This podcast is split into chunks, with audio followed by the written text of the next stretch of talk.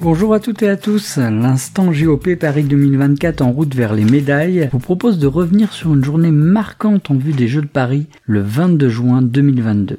En effet, cette journée fut historique pour la natation française car pour la première fois, l'équipe de France a décroché trois médailles en une seule journée lors des championnats du monde de Budapest. Lors de Léon Marchand sur 200 mètres 4 nages, sa troisième médaille et son deuxième titre lors de ces championnats, mais également l'argent de Maxime Grousset sur 100 mètres nage libre et le bronze d'Analia Pigré sur 50 mètres d'eau. Marquante également car Léon Marchand s'annonce d'ores et déjà comme une figure marquante de la natation mondiale ces prochaines années, et probablement de Paris 2024.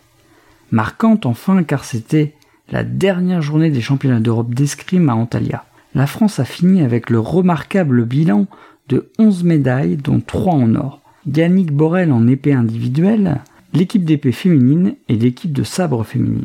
Et même si la Russie, grand pays d'escrime, n'était pas présente, cela reste un bilan remarquable, posant d'excellents jalons dans cette Olympiade si excitante pour la France. A bientôt pour un nouvel instant GOP Paris 2024 en route vers les médailles.